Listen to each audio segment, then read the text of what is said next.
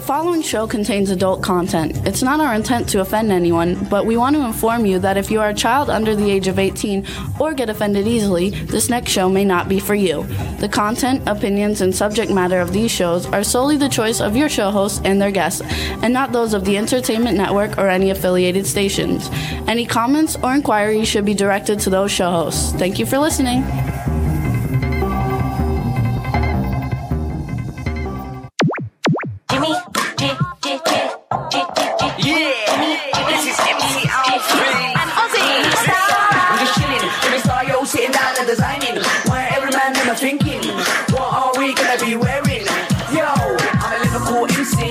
MC, you me. Big up the girls inside the party. Let's get down to crazy Jimmy. Big up myself, and known as Alfie, the one and only, the Turkish MC. Always love the clothes of Jimmy. British punk, yo, wanna wanna be Jimmy Star, new celebrity. We'll take you out to Jimmy Stars.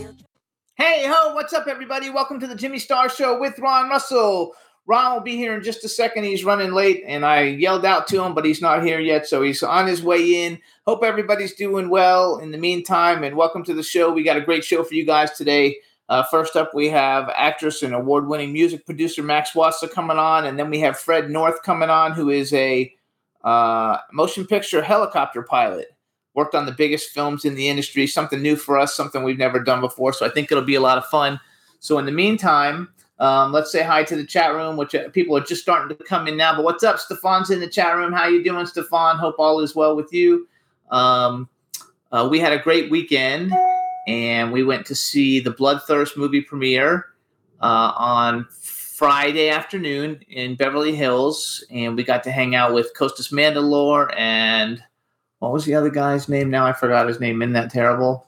Um, Tara Reid was in the film, but she wasn't there. BJ Mezek was there. Lots of people from the show were there um, that we've had on, and we had a really, really good time. Robert LaSardo is the other person that we met, and he's going to be. They're both going to be coming on the show soon. Um, and then on Saturday night, we went to um Halloween Hotness, which is at Madame Tussauds, and it was a blast. Um, it was a lot, a lot of fun. We dressed up as cowboys. Ron looked phenomenal. Everybody like loved him and uh, we met all kinds of people, of which Max Wasa, who's our first guest, was there. So it should all be good, um, and everything is going well with everything. We had a total blast, um, lots of cool stuff coming up, um, and I think that uh, that I don't know where Ron is when, and I didn't prepare anything since he usually talks at the beginning of the show. But um, I think what we'll do is we'll play a quick music break, you guys, and let me go get him because I don't know where he is. So let's play uh, California Blues by Gabe Lopez featuring Belinda Carlisle and give us two seconds. As soon as this, the is over, we'll be back. Thanks, everybody. When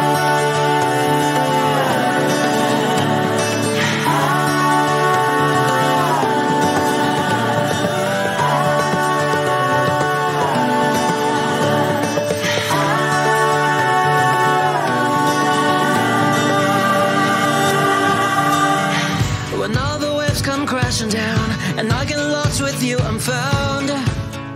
Oh, and we take on the neighborhood, the bad and good of Hollywood. Oh,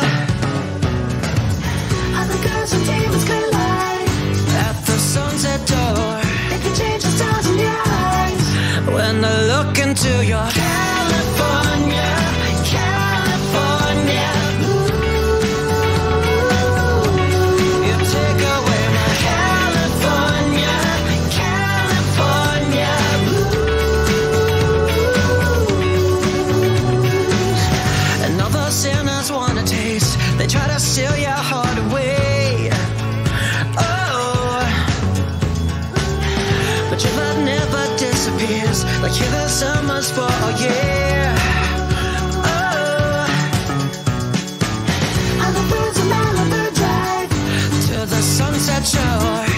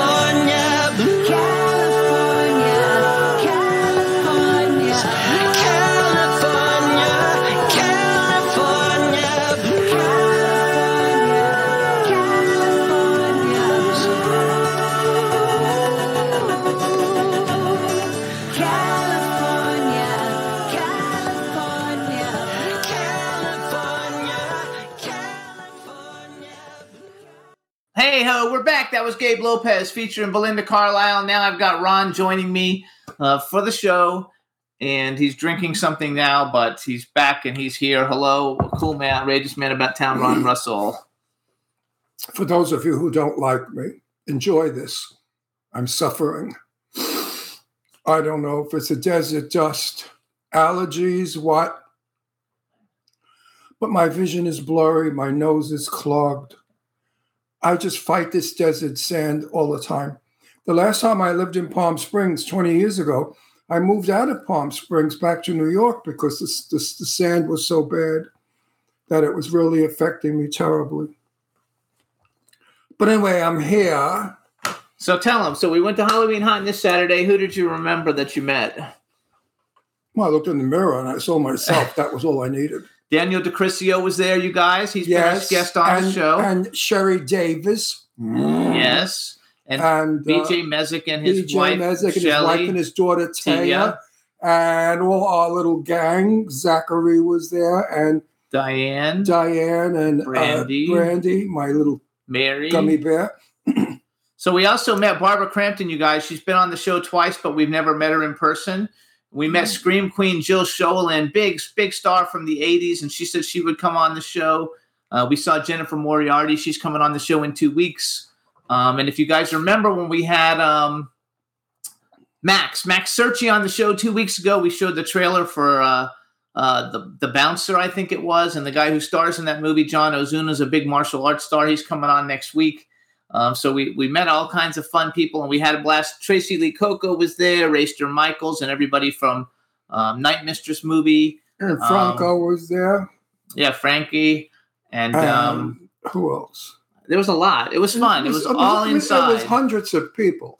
And I think they raised a little bit over $30,000, which is good. It's not a lot of money, but it's enough to get one family going at St. Jude's Hospital.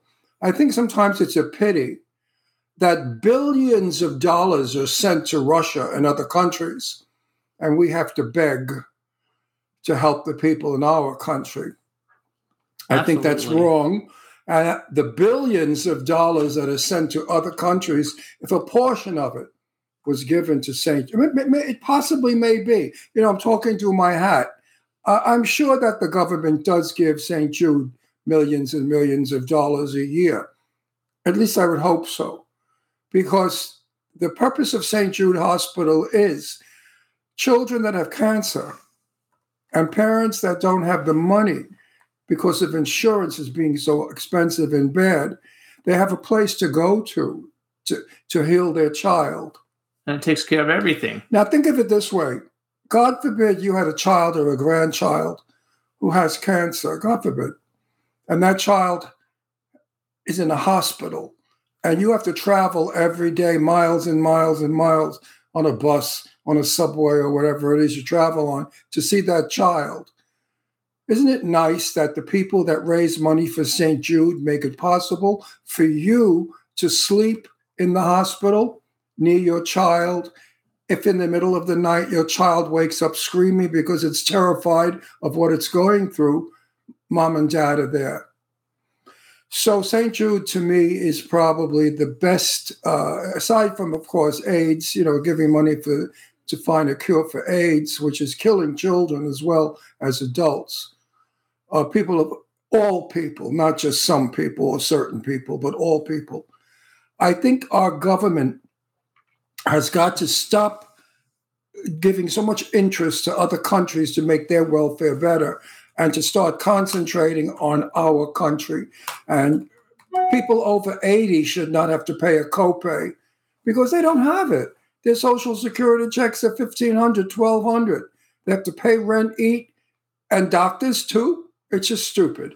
Anyway, in politics, we're going to have a good show. So uh, we raised thirty thousand dollars last year. We only raised eighteen, so we raised twelve thousand more than last year. So it was a great success, and we had a really, really, really good time. And then I told them um, that we went to the Blood Pre- ugh, Bloodthirst premiere, the movie starring Robert LaSardo, Costas Mandylor, and Tara Reid. And Tara Reid wasn't there, but we hung out with Costas Mandylor and Robert LaSardo and met all kinds of fabulous people, and it was really Uh, it was a fun movie, campy movie, but very fun. Sarah French was in it. Uh, Alyssa Dowling is in it. Ron starring in a movie with Alyssa Dowling soon.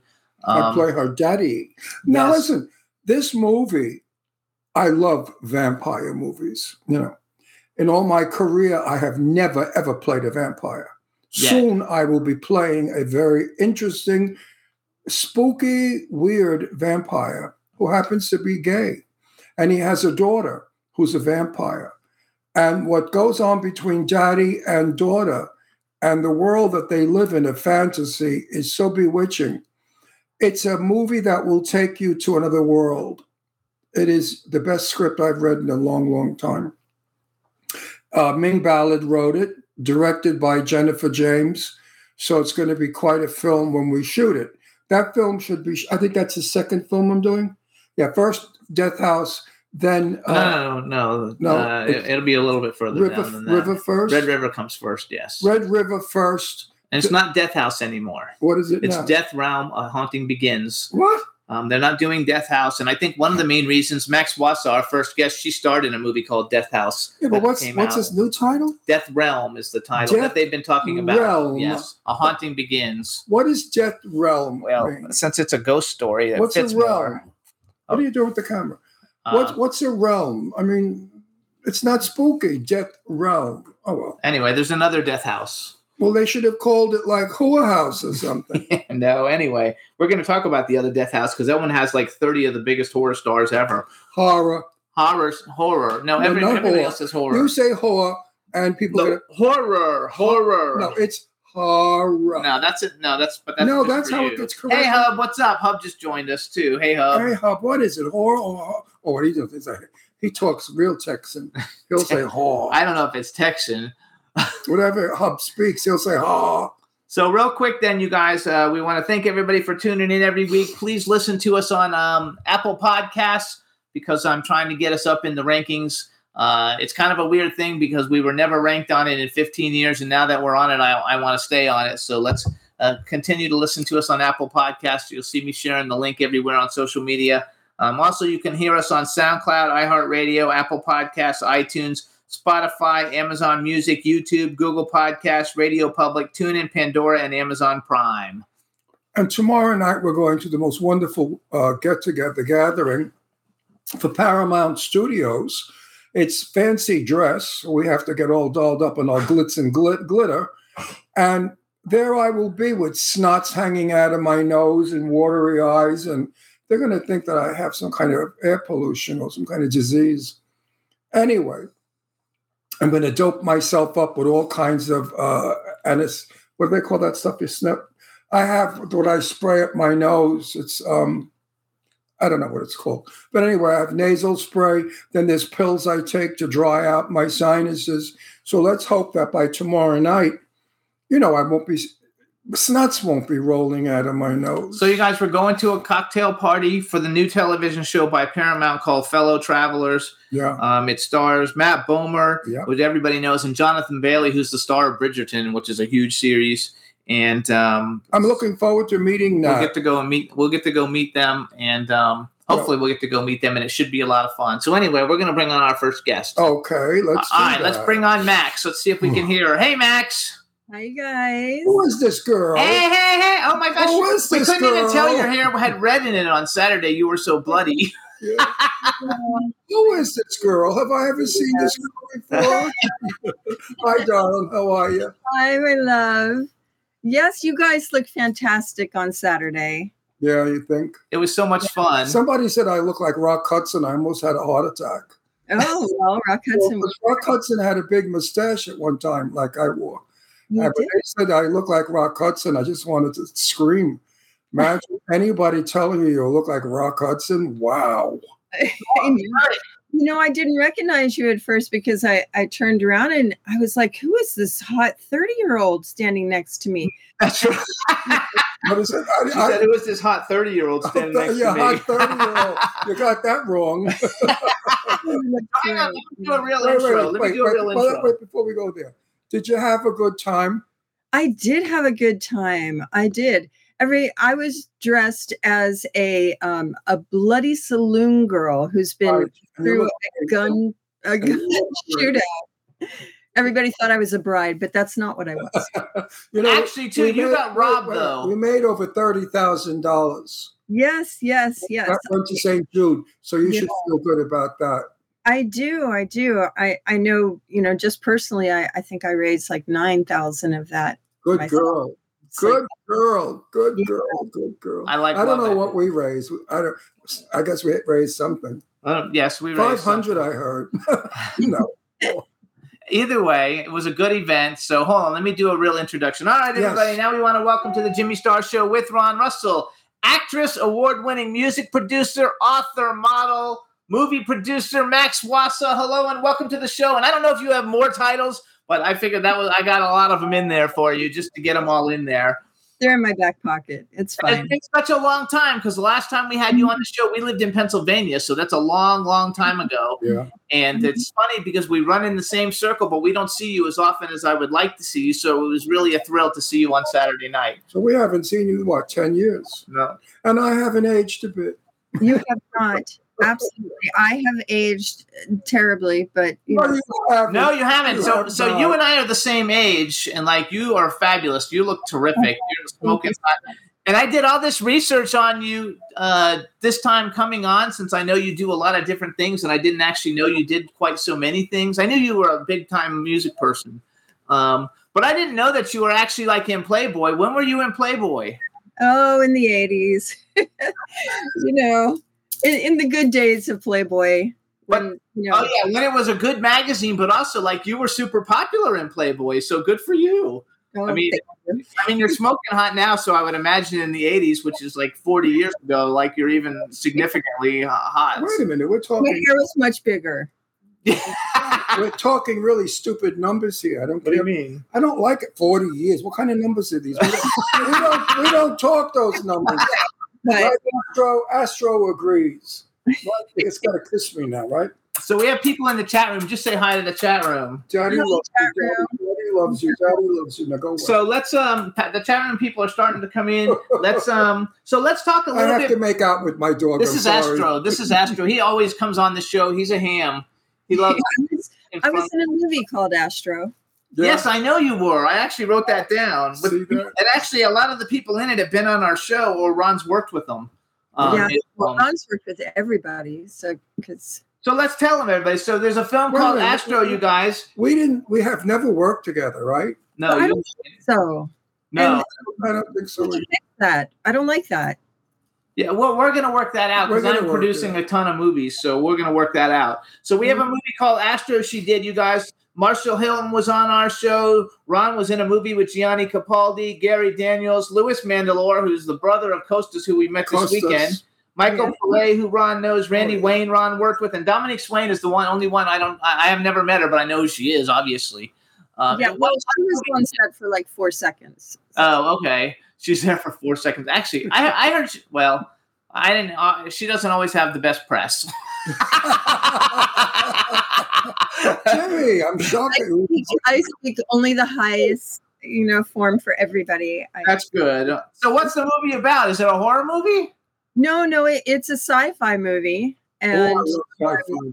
yeah, Gregory Crosby, who um, is a fantastic writer, and and Asif Akbar wrote it, and um, yeah, it was great fun. We were in in uh, New Mexico for a couple of months shooting that in Roswell, and I'm like a two Go to thousand. Roswell. What was it like in Roswell? I want to go to Roswell just because I think it'd be fun. It was a bit creepy, you know. We were there for a long time, and we got to kind of know the people there, and they are very, very into their, you know, sci-fi and and alien connection, which is cool because you know I love that as well. He loves When, it. when, when I came here from Mars, we landed in Roswell at night. And Yeah. we, you know, we ran off the ship, spaceship so people wouldn't find us. Right. Uh, but they found the spaceship. That's how come they always write about Roswell and the spaceship. My father flew that spaceship, by the way. we did a we did a Ron did a movie with Aksif Ak- Akbar too. Who? Yeah. Uh, he was he was the producer or financial Who? financier or something on Oh, I Ron's did? movie. Yes, I, I don't remember. Which one was that? Clown, Clown Road or whatever Clown Clown, clown fear. Clown fear. Ron's done a lot of clown movies. A lot of clown. I mean, and you know what? In August, I'm shooting Clown Motel 3. Oh, nice. nice. I have some friends in So, that. you know, I, I can't get out of those clown. I play a general in the army. Thank God I don't play one of the stupid clowns.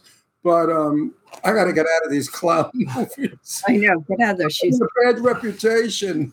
You know what's funny is uh, one of my brothers is actually went to Ringling Brothers uh, College, In and Tampa, Florida. yes, yeah, and he became there. a professional. Sarasota. Sarah, He went from being an engineer, a big high stakes engineer, you know, for Sony, and you know, we owned a billion dollar studio, and he tells my dad, "Oh, I'm going to go be a clown," and goes off to clown college. Is a clown. In So the now is he having? For, No, he's just a, he, he went to clown college. Is he? Is he still a clown? Oh, he's a clown. He's a clown to me, but I like love it. I think it's terrific. So let's talk a little bit about music because Okay. I I know I've always known uh, that you have worked a lot in music and you have a because you always I always see posts with different bands and stuff. But I didn't actually know you were a producer. I thought you were more of a manager, not actually you're producing the music. I wrote down that you won an LA Music Award, Lifetime Achievement Record Producer Award, and that you're a classically trained musician. What are you classically trained in? Wow. I am uh, French horn, flute, piano, guitar, you know, stuff like that. You're, you're a Stuff like that. That's all. French horn Wait, I, flute. ha- I have to. I have to show off. Okay. So you are a flautist. A flautist, yes. She's a flautist. See, I know some shit. Even though I'm from Brooklyn, I still know what a I flautist. mean, not my main instrument. French horn is actually my main instrument. Um, French horn is an interesting in- instrument because it's an old instrument. Did you know it goes? All, of course, you do know this, but it goes all the way back to the time, the period of the French Renaissance. yes, The chosen instrument by I think Louis and Marie Antoinette. Yes. Do you, you play instruments like on people's? Because you you primarily produce rock music, right? Oh no, I, I produce everything. uh, Everything. Um, Classical produced a, a really fun record. Well, more. I don't know if you can call it fun, but uh, very interesting record for a gentleman called Dan Reed from the Dan Reed Network, and that was um, kind of world music and using Palestinian and Israeli musicians for the very first time in history on one record together. And, um, what- Well, it went good there. yeah, it went good there, but it didn't go so good in the world. did yes but you know that was our our kind of you know our peace record you know our, our project of hope and you know i think if everybody had a little bit more hope and a little more peace in their heart we wouldn't have these situations Yes. Absolutely. Absolutely, 100%. your words should only go out to the world. Oh. They are going to go out. to the Meanwhile, world. I have to do the personal stuff because we have Snoopy uh, people that watch and they want to know what is, is she married? Does she have kids? Is she a dyke? Is she straight? Is she with? They all want to know that crap. So we'll start off with Are you married? i am not married i am not Oh, are you available? i am available What kind of a man do you like? i like all the men all the women all the women I like love it. I think it's so terrific. do you have children? I do. I have two fabulous children, Jesse and Danny. Um, Danny, you might know because she's also an actress and uh, a, a super model. Um, And and her name is Danny, what's your last name? Is Yeah. it your? Then same as yours. Danny Sciacca, S C I A C C A. And how about the boy? What does he do? He's in music, um, of course. Um, Of course, like they figure they follow you. Yes, yes. You got it following both things. You got the actress model thing on one hand, and you got the musician thing. So Okay, let's both get, of let's yours. get back to the, the Yenta stuff. Okay. So, if a guy calls you up, Mhm. says to you, "What would you like to do this evening on our date?" What would you say to him? Isn't that a stupid? Now fucking make it a first date. That's the stupidest question in the world, but guess what? People love it. So, what would be your first date with a tall, six foot two, Somebody you think well super built, hot. handsome hunk? Yeah. Um, you know, I'm I'm a bit of a nerd. Um, I'm a lot of a nerd. You so, you know, Nerd. do off. You're not a nerd. Yes, Thank she I Oh, am. full of I am. I I'm- don't, I don't think you're a nerd because you So- don't look like a nerd. That's for sure. So what would you like to do? What What's a fun first date for you? I used to take everybody ice skating. Um, ice skating is fun, but I I have an injury at the moment, so I can't ice skate. So um, I I love uh, I love comic book stores. Me too. Oh my gosh. I love comic book stores. We even have our own Funko Pop that we had made. Yes, yes, yes. We're Funko also, is we're also in a comic book. We a comic Yeah, we have two comic books that we're two in. comic books out. Yeah. Now I have to, excuse me, I have to pause this. Who did you take ice skating on I used date? to take everybody when what's, I. what's everybody? Oh, Since Oh, when did that was when I like. dated everybody? That was when I dated women back when I was 20 years old, not like as an old Oh, person. but you never took me. I didn't take you ice skating, No, But I'm, I'm an ice skater. have you ever been to the I've Funko? ice skated, and my, my daughter also. So we can go now. I love the ice skate. no, I I- can't do no. anything because I have No, a bad no. knee. At 83 years old, I'm not going on the ice. You better forget it. Wonderful. sit in a chair and you can like push in the chair. No, God No, he forbid. would never do that. No. He- you know, once in a while, if we both are having trouble with our knees, we'll like get the, into little shopping carts and chase each other around the store. No, God forbid you. But, if, wait. if you fall on ice at 83, oh, It you're in trouble. Yeah. Because ice is very ice is dangerous. People don't realize that. have you? Wait, wait. I want Wait, to go, wait, I want wait, to go wait. there. It's good. It's good. When you see these wonderful skaters at the ice uh, capades or whatever they have, and they're flying and throwing each other around, you think, oh, that's easy. I could do that. Yeah, like hell. Try it. But it's Yeah. scary because it's dangerous, and they are wonderful. Proceed now, Mr. I want to know if you've been to the Funko Museum. Have you been there? I haven't been. I was at Funko this past week. Um, yeah, no, I'm a I'm a total nerd. I'm telling you, I I took one of my dear friends, Laura, to Funko for her first time and got her into collecting.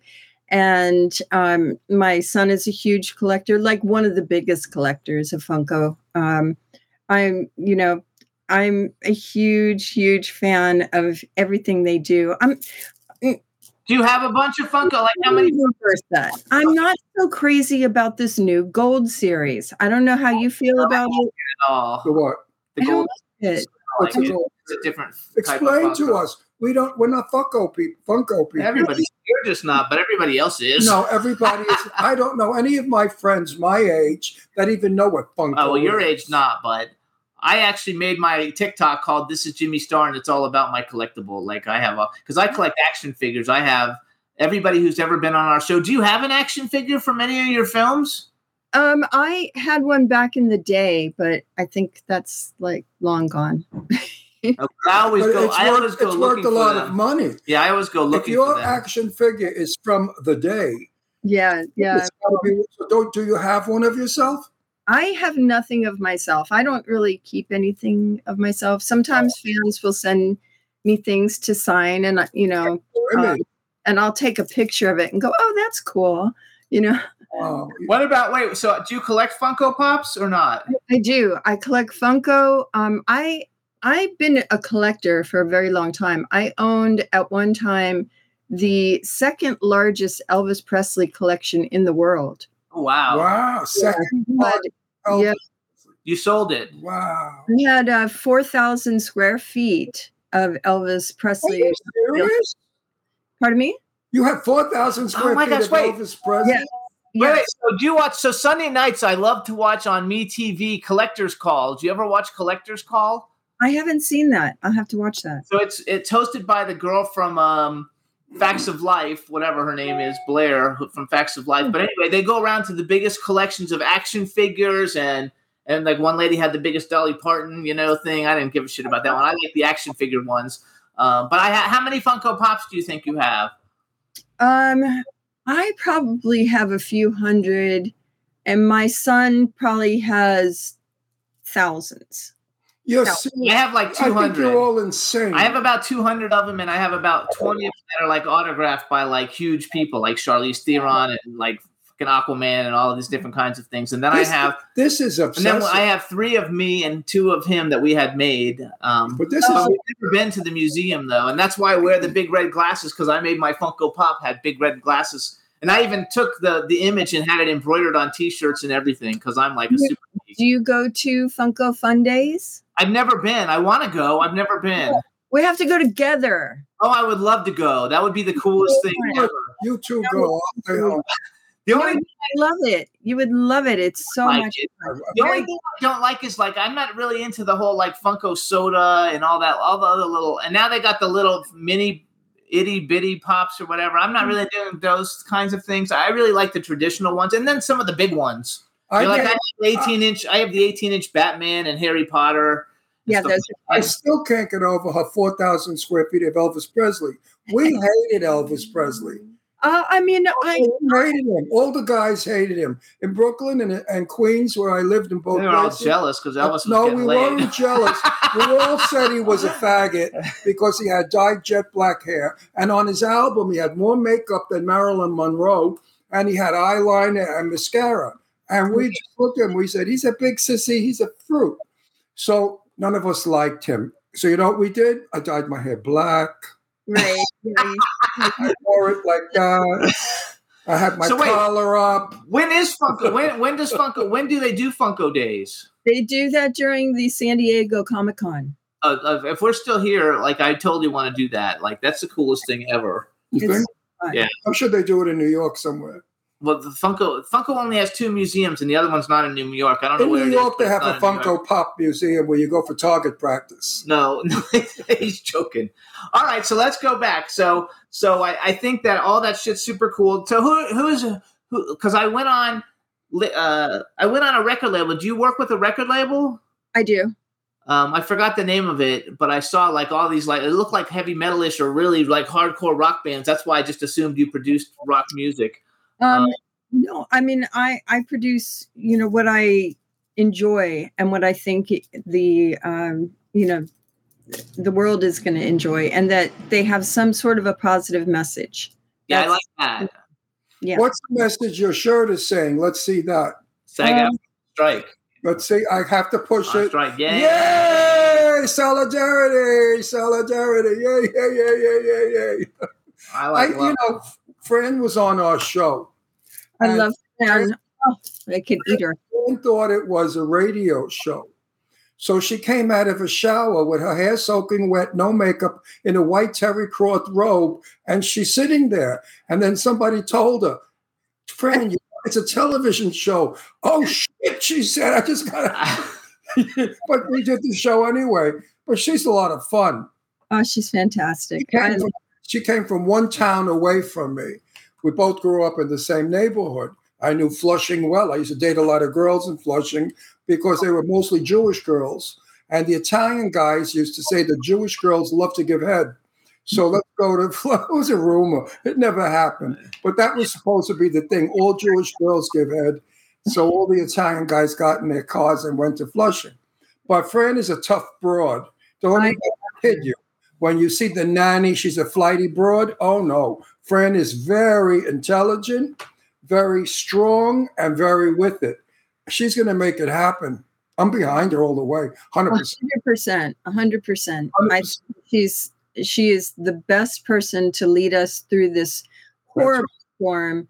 And you know, I've been I've been acting since I'm seven, and you know, a lifetime union member in four unions, and I have so much respect for her, what she's doing, and you know, it's it's time. It's enough of this already.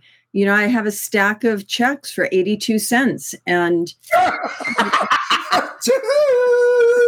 got to do I- how do we live how do we live and you know and it it hits us in every category as a musician as a producer as um as a writer and you know all of all of me is being taken and and just Max, what I'm what I'm most upset about, and it's going to happen whether we like it or not, is image theft. 100% I think that is horrific that they can use your image in a movie and give you no credit or money for it. They have this way with the CGI with computers. However, however the fuck they do, I don't know what they do, those morons. But they take your image and they make you happen in a movie. So therefore, you will never need an actor again. So if you're dead, like Rudolph Valentino, they'll take his image and put him in a movie today. Right. Uh, I think it's wrong because the one thing that we actors fight for is our identity. It's always being stolen by somebody. There's always somebody out there that wants to copy you, copy your way you're acting or something. Here they want to copy your fucking image, you. And I say to Franny, Franny, Franola, I call her, Franola, let's go. Let's Yeah. not let this happen. I will never go to work again if this happens. And, well, and they're hmm. also making so much money. I mean, it's sickening that the the people from I think it was Paramount or something they made like like a a billion dollars or something a year or something. I mean, some ungodly up, amount of money. We're going to their party tomorrow night. Oh, well. you know what the problem is like for the the general public that doesn't really understand what it is that we're dealing with they too are having their image stolen from them every day. Every time you go to the bank or drive your car or pick up your phone they are capturing your image. And we no longer own ourselves. So Nope. and and it's been happening for years. When i was with playboy my mm-hmm. ex-husband and I were walking down Hollywood Boulevard going to Mann's for a movie and we look up and there is a giant towel with my image on it and I'm like How I big don't is a piece of that and then on our our I mean, they sold like thousands of them. thousands of them. And um, on at, at one time, I was dating uh, Playgirls Man of the Year, Phil Baroni, and we're in a car wash, and he's like laughing at me because I was on an air freshener, and we turned the little air freshener around, and he was on the other side.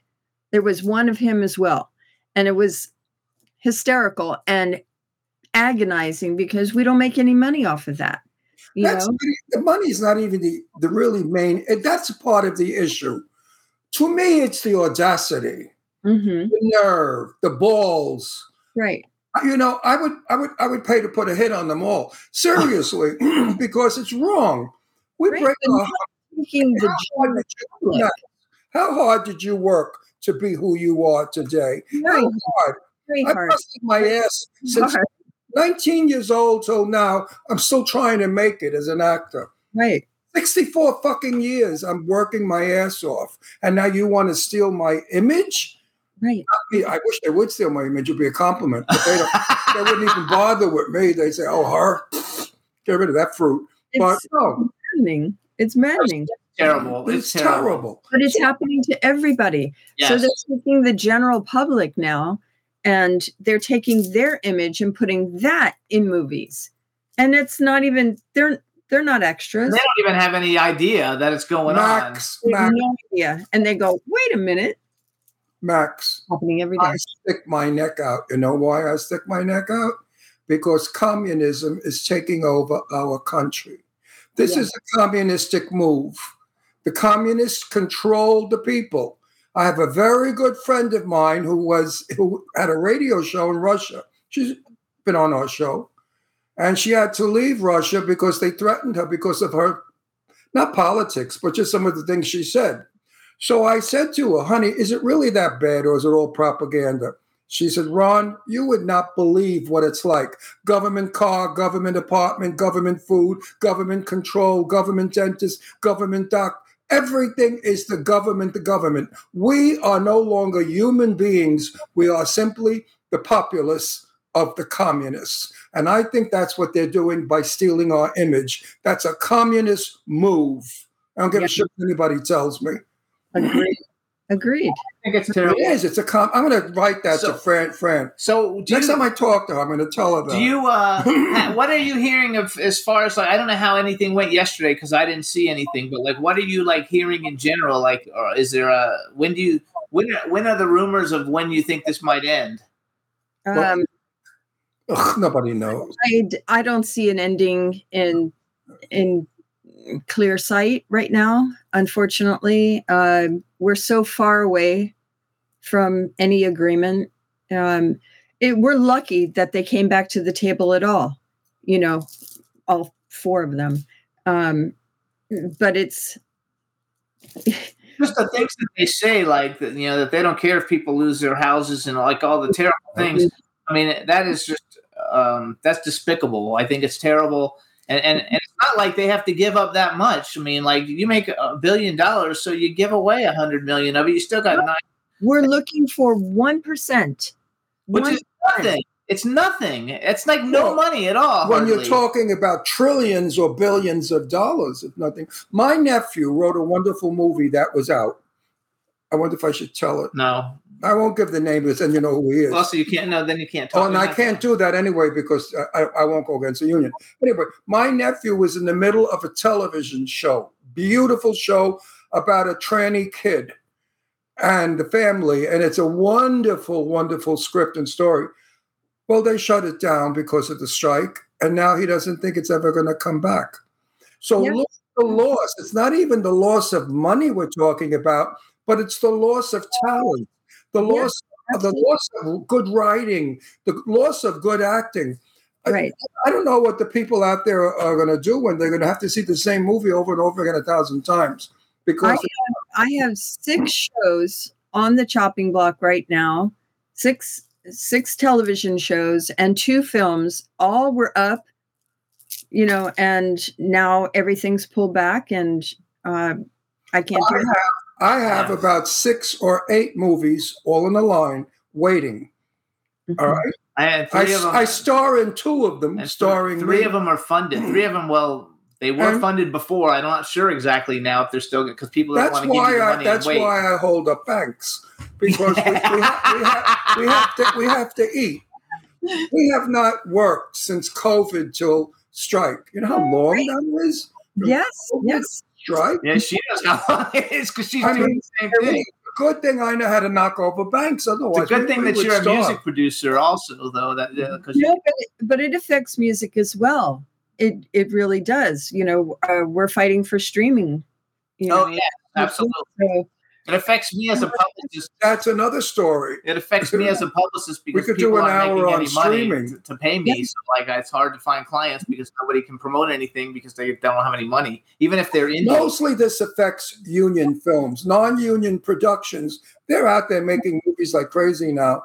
sure. Uh, But, uh, what, what is that thing? I was talking to that cowboy guy, the old guy. What was his, whatever his name was, and he said, "I said, are you working?" He said, "All the time." I said, "How could you be?" Oh, Al? Burke. Al Burke. Yeah, it's because he does a lot of non-union stuff, He- though. but no, he said he was. What is it called when you work for both? You can work for a union. You can't. There's a name for it. I forgot. Oh yeah, it's a. what is it called? Now that you say it, A I, brain dead next to me. now, now that you say it. you know it, what I mean? Where the union says you're allowed to work for the take a, a leave from the union. or also though there. Uh, no, there's a word. There's a new thing they did. It's not where- new. It's been around for years. Well, everybody's working now that a lot of people are working that way. I forgot what it's called now. But I'm in all union movies, Yes, me too. so I'm screwed. So I have a question for you. Going going back to so first of all, I think it's funny that you were a cheerleader in Porky's because when I was in high school, I actually uh, worked at a movie theater my senior year of high school, and it was a single movie theater. So a movie back then, you stayed in the theater for months. And so I've seen Porky's like eight thousand times because I actually like worked at the movie theater that was there, and that was a big deal. Um, Yeah. So you would have been like a scene, you would have been in high school when you did that too. I was I was But that's the funniest movie. It's such a fun movie. during that time. Um, He's cute when he talks. and then the other I love it. and then the other thing that I think so one of my favorite like 80s I think it's from the 80s 80s movies is Vision Quest. Vision Quest is one of the greatest like movies ever made in the 80s. I'm a big 80s fan. And and so when you say that you were the body double, were you the body double for Linda Fiorentino? I was. That is so. Tell us how, what that means. Like, tell us a little bit what that means, because you guys, if you don't know Vision Quest, it was Matthew Modine, and he was trying to lose weight to fi- to wrestle this certain guy. Shoots, shoots, I think his name. Well, anyway, well, I forgot what it was. It has the best soundtrack ever. Madonna and all these fabulous people are on the soundtrack, and it is a great, great movie. And and Matthew Modine's best friend is the guy who plays. I forgot his name. He doesn't act anymore, but he's the guy who um was uh uh, 16 Candles. He's the love interest in 16 Candles, and now he makes furniture. I've always tried to find him, but you can't Oh, find him who you anyway. Uh, the really cute guy. But anyway, Yeah. tell us a little bit about that because I think that's the coolest thing ever. And our audience, you know, everybody's got to know that movie. Well, um, I don't know if people, well, probably most of my fans know this that I also do stunts um, and have been doing stunts pretty much my whole life. Um, for this, I did everything that Linda, where you see Linda um, naked or in a robe or in silhouette or in the doorway. That's all me. I like, So like you did it. you did nudes? I did all uh, all of her body work. So anything where you see her body, that's not her body. PG movie, so it's I- not like she's I- like I- naked. I, I, I, I no, I told I love scenes with, Yeah. with you. I and told my producer, I said I would be willing to do a nude scene, but be careful because people may trip over it. yeah. Actually, that's not that far from the truth. Okay. Shut up. no, I think. Did you have fun? I mean, you must have had such a good time in the '80s. I mean, I'm sure you have a good time now, but the '80s, for me, the '80s is like you know, Pretty in Pink, Breakfast Club, Sixteen Candles, uh, Revenge of the Nerds. some- anything John Hughes. That is Right. just like my like era of things that I love so much. I get so excited, you know, when we bring those people on the show. Anybody who's been in any of those, uh, I those was- yeah, I was really, really blessed in the 80s. You know, um, my like training ground was Miami Vice. I was on that for four years. I played a different character every single week. So, you know, there, and, and the, here's a hilarious little bit of information. I was doing a Comic Con and I'm sitting there and my dear friend uh, Amanda Hall was sitting next to me and and she she says, "Oh, these guys want to talk to you, and they're very nervous." And they came over and and they they started talking to me, and they said, um, "We almost got kicked out of our fraternity because of you." I'm I'm so sorry. What did I do? And they said there's a Miami Vice Max Wasa drinking game where every time you come on screen, we do a shot. And you were on screen so much that we almost lost our fraternity rights. because everybody got so drunk. That's hilarious. I was like, I had no idea. And then they had like the balls to ask me to come to NYU and and come to their fraternity and do the drinking game with them. I said, Are you out of your mind? I'm not going to drink with a bunch of frat guys. Are you crazy? I think that's fun though. I mean, you gotta like love it. What, what, what would you like to do with yourself on the screen? Tell the truth. Something that you really have in the back of your head that you wish that a producer would say, Max, go do it. What would it be? Come on. Right. I would love to play parts like like Ratched, you know, um, those really deeper emotional parts. Uh, something you know where I'm not a lawyer or or naked. Um, that would be fantastic. You know, it's so funny. Um, I work a lot with John Landis and uh, Kevin Bright back in the day, and John would always tease me. It's like, okay, what script did you get this week? And he's like, how many shower scenes do you have? I'm like, I would like something without a shower scene. Exactly. Um, No, Such a big deal, my, though, John my, my thing is, I've never cried on TV, on stage, or in a movie. And I want to cry before I die. So I told the producer of this movie, what is it called now? Death Realm. Death Wel- Realm. They changed the title. I'm told that my son is dead. Now, can I not just have a reaction like they do? Can I please cry? And they said, well, we'll see what it looks like. Now, if somebody, I have, a, I have two daughters. God forbid, don't even want to say it, but if somebody told me one of my children died, what would you do, Max? God forbid now, God forbid, God forbid. But if that news was told to you, what would be your reaction? oh, I would cry in a In a second, right? So I don't understand why these fucking movie makers, uh, writers, don't get it.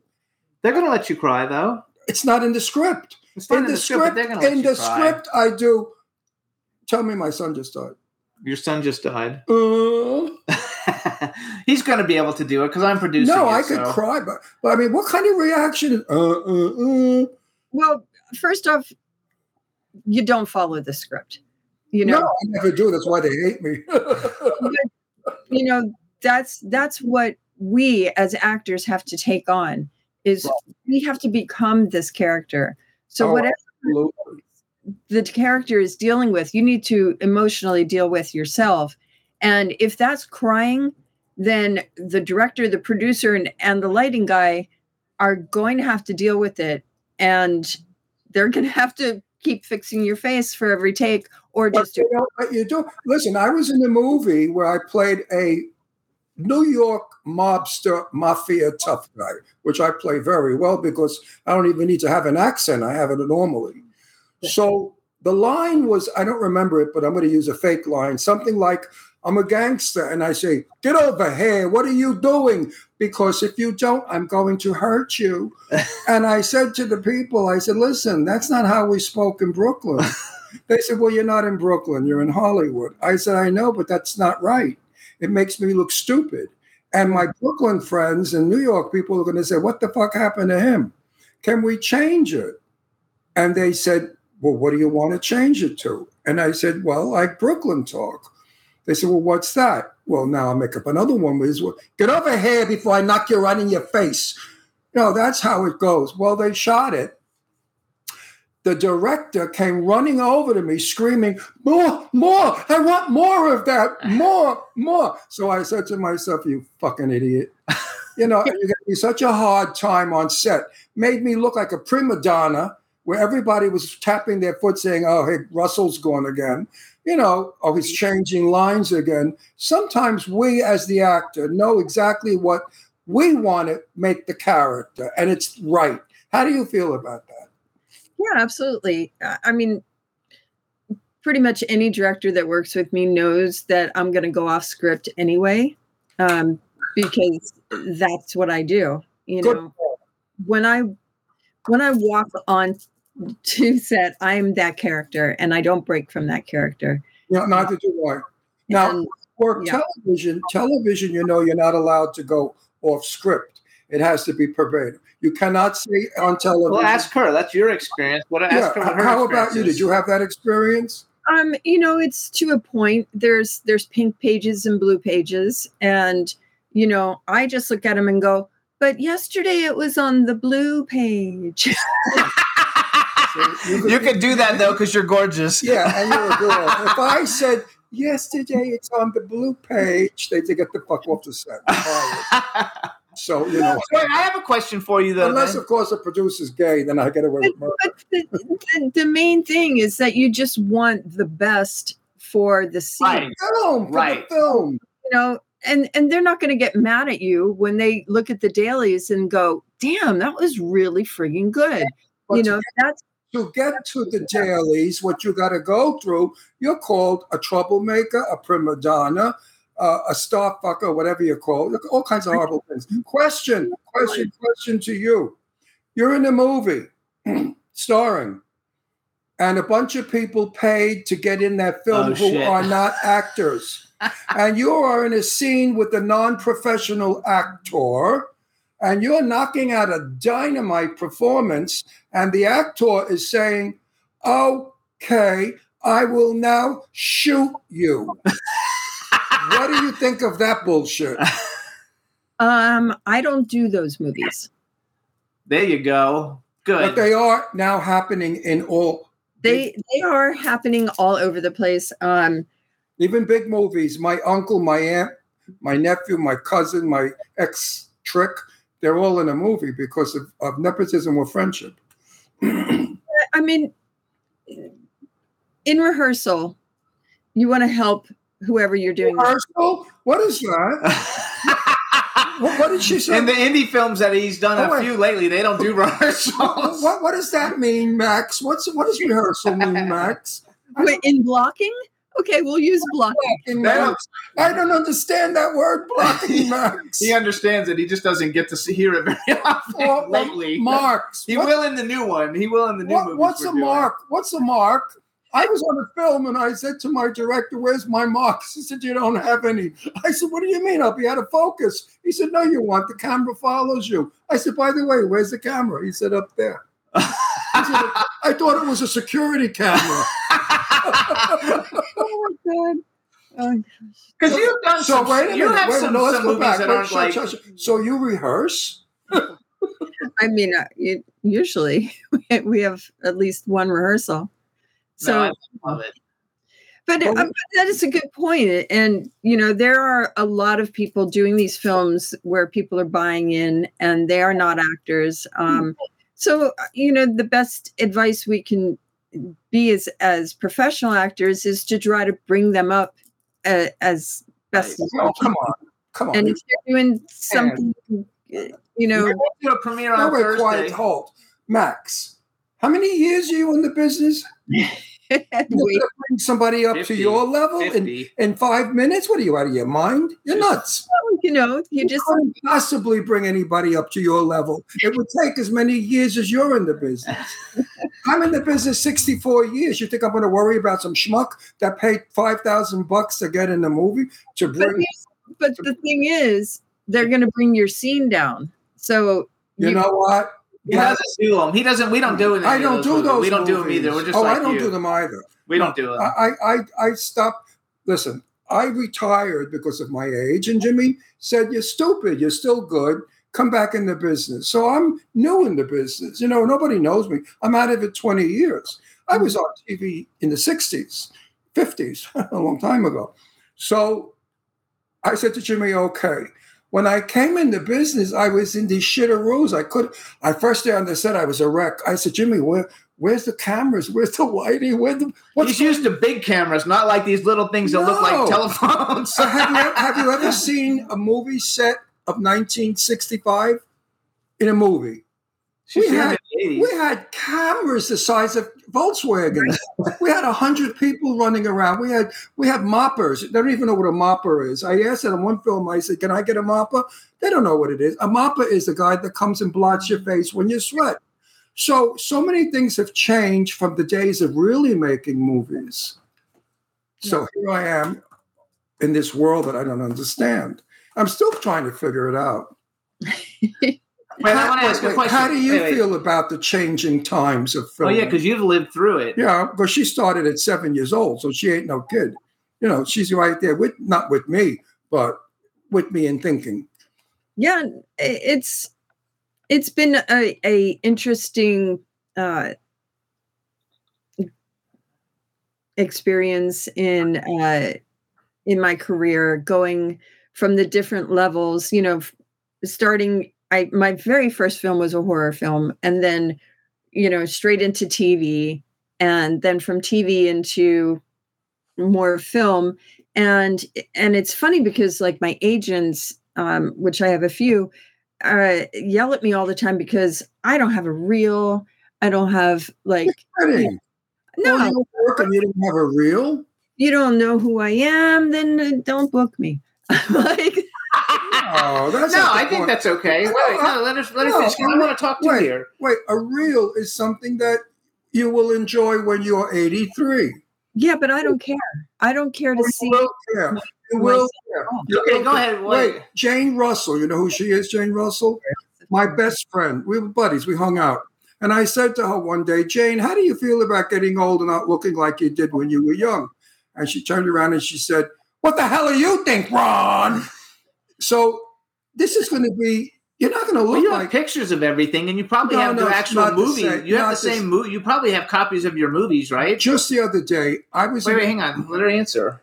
Oh, I can't. You, you're bewildering me with your Uh, stupidity. it's not stupidity. You have? Do you keep copies of all? He doesn't keep copies of his. He doesn't want them. I always go try to buy him. He's like, no, don't buy it. no i have some um you know because i do a lot of those autograph shows Right. Oh, you so- have to have them because you can sell them. Right. Um, but I mean there's there's things I don't even remember ever even doing. And, you know, people will come up to me at at a show and they'll, you know, they'll get very upset because they want to do the dialogue back to you and they want you to, you know, do the dialogue with them. And you, I'm like, was I in that? I don't even remember being like What was your first horror movie? It's What was your first horror movie? Oh, the Ice Cream Man. No, That's don't a good saw- title. I saw. That's a good title, actually. Though I do like it. Okay, so here's a hypothetical for you, um, and I and I know we didn't ask this the first time you were on because I never did it. So, um, a hypothetical three part question.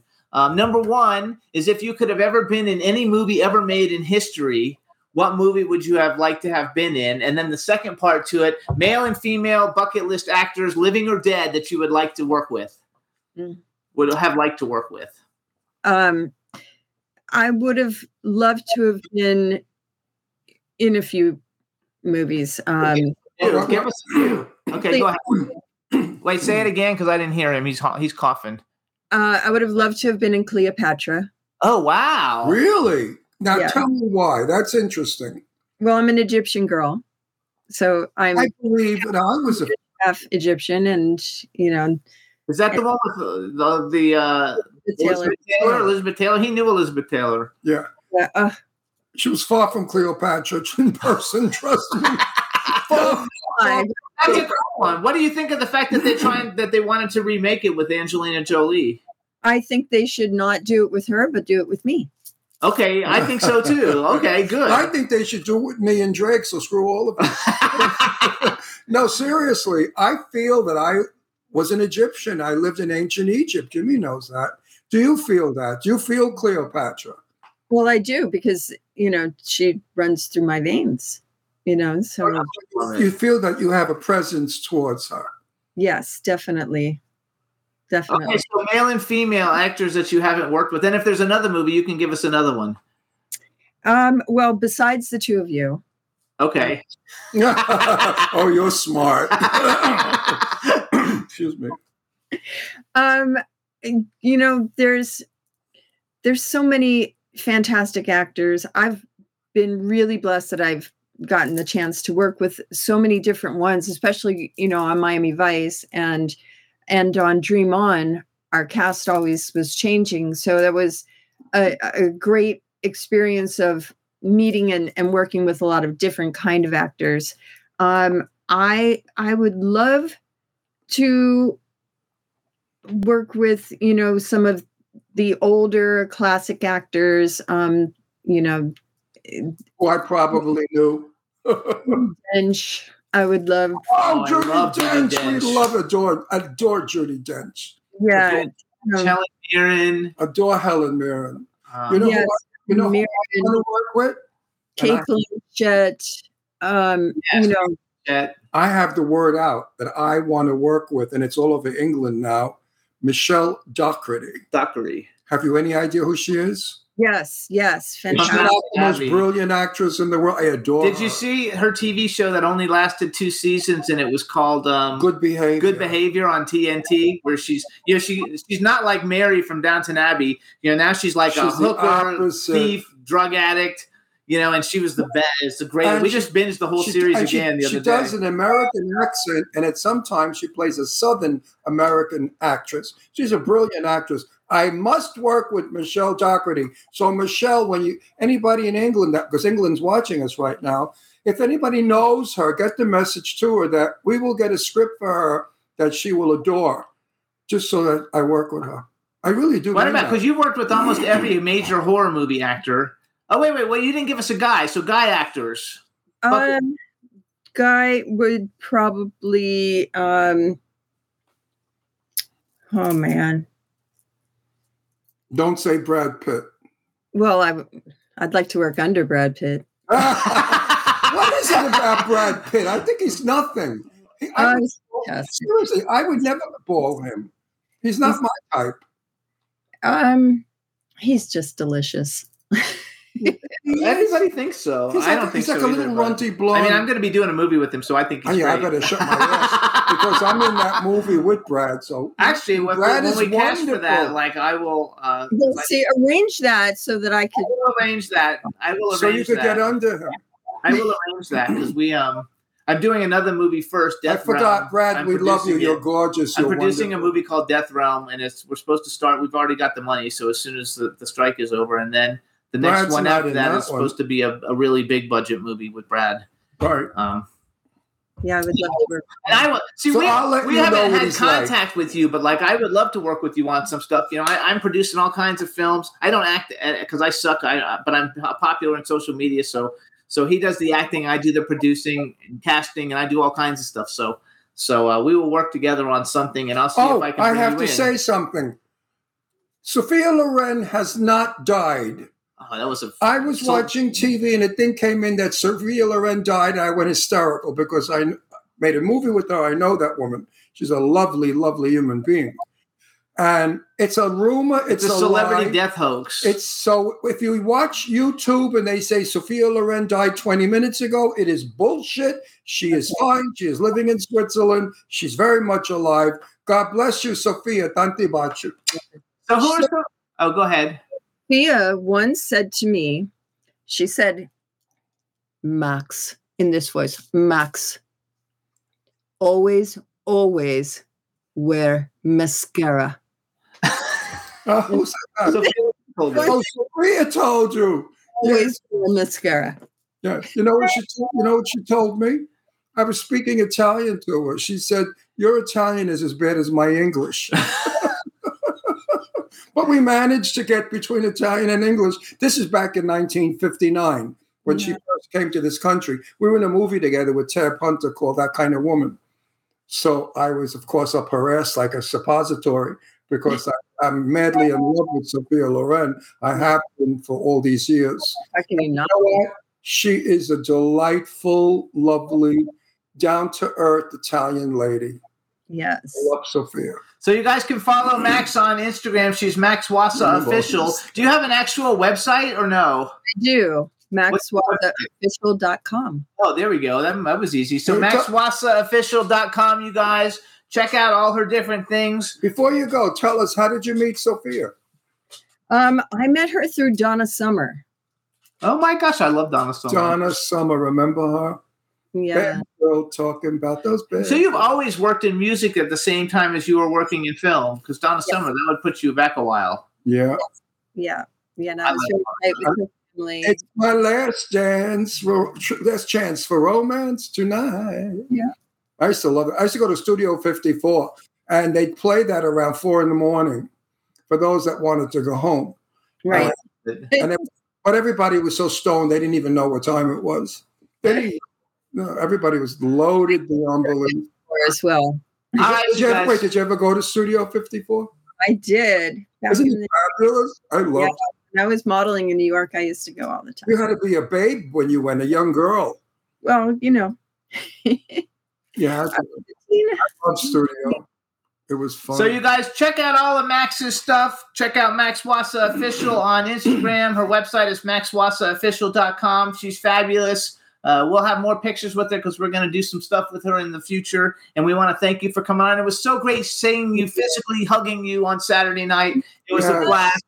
And um, so we'll see you soon. And if anything cool comes up, let us know. We'll bring you back. Yeah. Thank you so much. Love seeing you. Stay, stay well, Max. Stay well. You're a terrific guy. You too. And support the strike. Absolutely. 100%. thank, thank you for giving us a good show. Everybody loved you in the chat room. Yeah, They love you're you. You're a good great. guest. Thank, you. thank you for a good show. All right, you guys. This That's is Max to you. Wasa. We're going to take a Bye-bye, really honey. quick music break and play uh, 10 sharp lines on your face. Actually, no, instead of that, uh, since Halloween is coming up, we'll play the, the trailer for Clown Motel 2 because Ron's in the film. But wait a minute. Are we going to have a Halloween show next week? No, no, because next week it'll be our show's on Nove- in November. This is a, we didn't do a Halloween show. No, I mean, are we going to have one next No. next next Wednesday? Are we doing No, Halloween? it'll be in November. oh, No. it's going to be. No- Oh, so today should have been. yeah, on- it should have been, but I didn't think about it. So. oh, shoot. So that's so in the in the vein of Halloween. Before we bring on our next guest, you guys, here's the trailer for Clown Motel 2. And when we come back, we'll be with our next guest, Fred North. Enjoy. It's been six months. Why didn't you find me yet? Where are you, Joe? We are looking for Sergeant Kelly. Yeah. It's me, General Milan. Just received new information on Brooke. So we got a team? The best.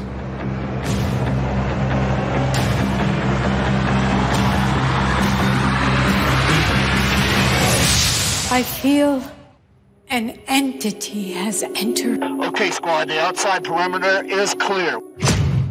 You have lost me three souls. Bring me back those souls while we find the pure. What kind of sick society wants a human sacrifice? If we can connect to base, we should be able to see what's going on. Bring me a pure soul tonight! We lost him.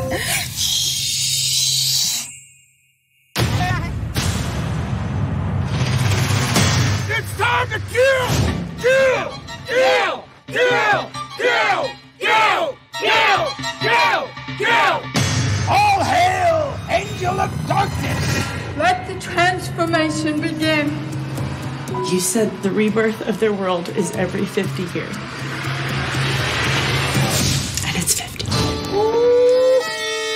You humans, you don't understand our world. bye bye! The clowns will rise in blood tonight!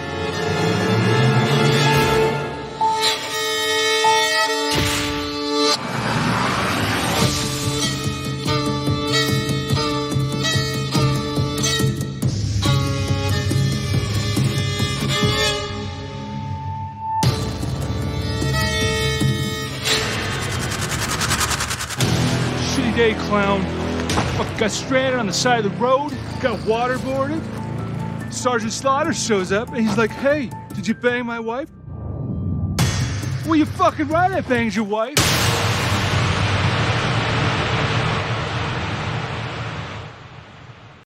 Goodbye. Hey, what's up, you guys? So, real quick, too, please follow me on my Instagram and, and uh, TikTok. It's This Is Jimmy Star on Instagram. Uh, I changed it to This Is Jimmy Star, so we have to change it uh, on there, Juan. But anyway, um, This Is Jimmy Star on Instagram and TikTok, and please follow. And now we're going to bring on our next guest. So, let's bring him in. Let's see if we can hear him. Hello, Fred. How are you? Hi. Thank you. Oh, we can hear you really well. All right, perfect. Are you on a, a, a phone or a computer? A computer. Can you like switch the screen a little bit so we don't lose the top of your head? There you go. Perfect. That's fine. We just don't want you to be cut off. All right, let me do a great introduction here, you guys. Now we want to welcome to the Jimmy Star Show with Ron Russell. Motion picture helicopter pilot, aerial coordinator, stunt helicopter pilot, film. Oh, what did I write down? Film, oh, film pilot with over 200 film credits. Hello, Fred North. Welcome to the show. Thank you so much, Jimmy. Uh, glad to be uh, with you guys. Absolutely. Good. So this is my uh, cool, outrageous man about town co-host, Ron Russell. Hiya. Got a lot of Hi, Ron. stuff to ask you. A lot of stuff. Good. First of all, we have a we have a chat room filling up with people. So say hi to everybody in the chat room. Hi, guys. First of all, we have a, a, a good friend who also is a helicopter uh, movie. Uh, We do. Pilots. yeah, what's her name from up up in uh, high desert? He's not a movie. He's a helicopter pilot, but not a not for movies. Yes, he has. No, he's Oh, not. anyway, He's a helicopter pilot, but not for movies. yes, he has, but Jimmy doesn't know. We won't even go there. Anyway, But anyway, it's frightening because helicopters don't always stay up in the air. Well, it's a misconception because 99% of helicopter accidents are pilot error and 1% is mechanical. So the problem is not the helicopter, it's the pilot. When I was in England with my daughter, we went in a helicopter at Gatwick Airport and we went to Heathrow. Boy, oh boy, was that an experience.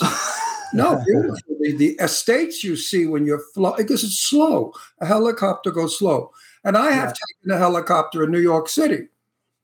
Over Yeah, I mean, it's, it's, it's an amazing platform. Is that not the most magnificent thing to see Manhattan at night in a helicopter? We were, going, we were going to Atlanta, or we had just come back from Atlantic City in So- a helicopter. so real quick, I love helicopters. I've never been on one, but I'm afraid of heights, so I probably wouldn't be good. No, Jimmy, it, Uh, it goes so slow and smooth. You don't even know you're up in the air. So Also, uh, Jimmy, you won't be uh, afraid of height because you're not physically on the ground. that's true. Right. I'm not afraid in planes. I can fly in planes, but sometimes the turbulence gets my stomach. But hang on, let me do a little bragging first of all. So the reason you guys we brought Fred North on here is because he's an expert in aerial cinematography. He just wrote a book, which we're going to be talking about, called Flying Sideways The Story of the World's Most Famous Stunt Pilot. Um, in the book, he has endorsements from Michael Bay, Shawn Levy, Charlize Theron. And you guys, when I say like uh, aerial cinematography, not like on some little shitty movie. Like he's like on the biggest movies ever, you guys. He's on the Fast and Furious series, Transformers, Bad Boys, Guardians of the Galaxy, um, Gladiator, which I have a friend who was the, the, the Gladiator in that. The Incredible Hulk, Inception, G.I. Joe, The Rise of Cobra, The Last Airbender, Kong Skull Island, Captain America, The Winter Soldier, Pacific Rim, X Men, The Last Stand, James Bond, Spectre, Mission Impossible. He's licensed to fly a helicopter in 65 countries, and he has the world record for altitude in a helicopter at 42,500 feet, which I guess that's really high. You bet it's and he's born in Tu- Tunisia, you guys. So what is Tunisia, your what he's Tunisian? So what is your accent? Is French? You sound French. It's French. Yeah, I'm French. I don't know where. Tun- I I don't exactly know where And, Tunisia and you graduated sixth in your class. Doesn't make any difference. It doesn't mean I have to know where something. Tunisia is, is, is North, North Africa. Okay, First- Tunisia's in Africa. First of all, it's not in France. No, I know that, but they speak. You're telling me about geography. they speak French. French. Yeah. First question, and I'm curious about this: Is the director in the helicopter with you, telling you how to shoot? No, in general, they're not. No. No, so how do you get the right shot? we just know we understand what the shots are and then we giving that to the director he's not with us because it, it's difficult for the director to be with us because for multiple reasons first of all he can be afraid of what we're going to be doing the stunts we're going to be doing and you don't want anything to compromise his creativity in a sense so like you guys are sitting on in a couch and then i can send the image that i'm filming from the helicopter to you and then you can talk to me through a radio and tell me, Fred, go left, go right. But at least you know. So you're- directs you from the ground via radio. Uh, in fact, they have that feature, but it's very rare that they're using it. The way we are doing our business is, let's say you're directing a show and you said, Fred, I need you to shoot the beginning of my movie. Okay, so I need 45 seconds of an intro, whatever that that is. We're going to do our homework to understand what that vision is, understand what the script needs, what the story is, and also the style of that director. Then we're going to go on our own, and then we're going to uh, give him the footage. And 99% of the time, they're very happy with it, because the truth is, we don't want a director to tell us how to get the shots. He just needs to tell us what he needs, and then we'll get it for him because he doesn't know what we can do or not do. Right. So you're you're actually editing the film. it it no we're not editing we're giving him the footage so he can do the editing correctly for his for his movie And how many hours in the air in order to get the shots they want are you up there? So it depends but um it can go usually we we're pretty fast. Um Yeah. let's say let's say you need a 45 seconds shot for uh, an opening of a movie where you want to put the credit and all that stuff. I mean we can get that in 15 minutes. You know it's uh, it's very fast. It really depends if there's a complexity to the scene. Right. uh, if it's a simple explosion with a car flipping it's, it's going to take me five minutes Simple. Car flipping. That's simple. Well, now, now- now- now they use the uh, what's it called? The gnome, the gnome, the, a, a drone. a They drone. a drone Now they, and the drone seems to do the same effect as the helicopter. Or don't you approve? No, I, I, I disagree on, on very multiple uh, reasons, and I don't want to be too technical there. But first of all, um, if you if you if you take all the, the the camera system that you have on the set, a crane, uh, um, a dolly, a Steadicam, uh, camera on, on the shoulder, the cameraman is directly connected to the camera through his hands or through the device itself. On the helicopter is the same. We flying the camera basically flying the camera. Okay. On the drone, there's a disconnect between the, the, the, the, the camera and the operator and the pilot. They're disconnected. So we shoot uh, instantly. Like if I see a scene from the air, I'm going to see the shot and then I'm going to go for it with my guts. Okay. It, you're not going to tell me, Fred, uh, go left of the house or go right on the house. I'm going to see it and then I'm going to get it. On the drone, you can't do that. It has to be a la carte okay, I need you to go around the house and Right. get me that POV. So it's not the same kind of shots. Uh, also, if you think about it, drones are way more complex than you think as far as getting a shot. They don't have they have a spatial orientation issues. They don't know where they are in perspective to other obstacles. They only see here.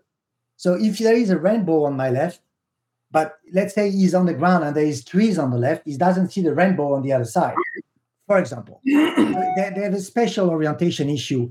Also, um, it's very hard for a drone pilot on a screen to have a depth of field. Right. So, you know, it's very hard. So it's difficult for them to, they can only really do something that you will ask directly to do. Go around the house, make a 360, and that's a 30 second flight. That's not what we do. We're going up in the air and we're feeling the, uh, the, the, the, the scene and then we get the shot. It will just be more natural. Now, don't don't get me wrong. We need both, but the overlap is maybe five to ten percent. That's it. Actually, though, what you do is actually, I mean, it's a very cool. I think it's super cool. You're the only person we've ever had on the show who did it. That's why I was so excited to bring you on because it's something new for our audience. Um, but like, it's not like you're flying like over the air and there's not buildings and all kinds of stuff you could crash. It's not like you're in an open field, so you don't have to worry and you can just fly around. Like you have to, in in, in getting the shot, you have to make sure you don't hit buildings and skyscrapers But a and planes. You can maneuver. Helicopters are very maneuverable.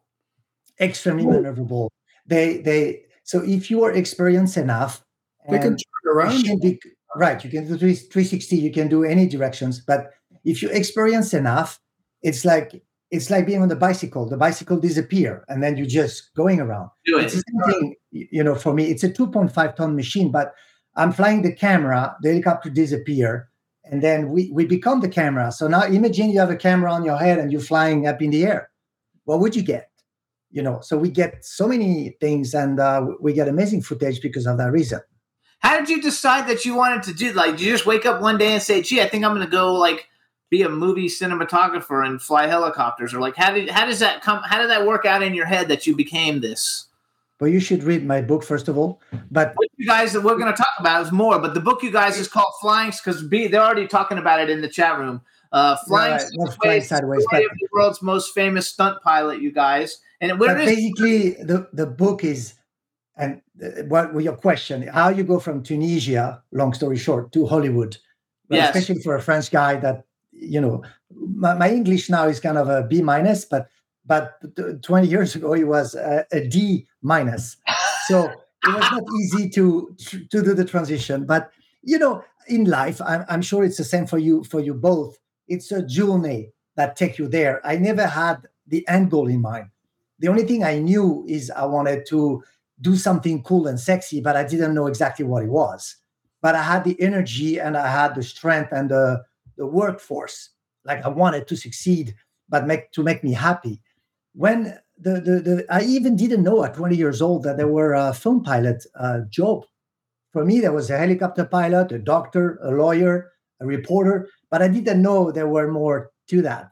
So it, it, I was in France and I was flying for a TV a sport event, um, covering as with a helicopter, like the Formula One race or the uh, sailing race or any kind of a rally uh, rally car, like the Baja race that you have in uh, in in the US. And then I, I had something similar in uh, in in Europe and Africa. So I was flying for ten years that, and after a little while, I was a little bit bored creatively because when you shoot a TV uh, a sport event, it's not the way you shoot it. It's who's losing, who's winning, Right. who has a car crash. Okay, so the, the producers are more interested about the facts going on on the ground than the way you're going to shoot that stuff. And then I met a guy.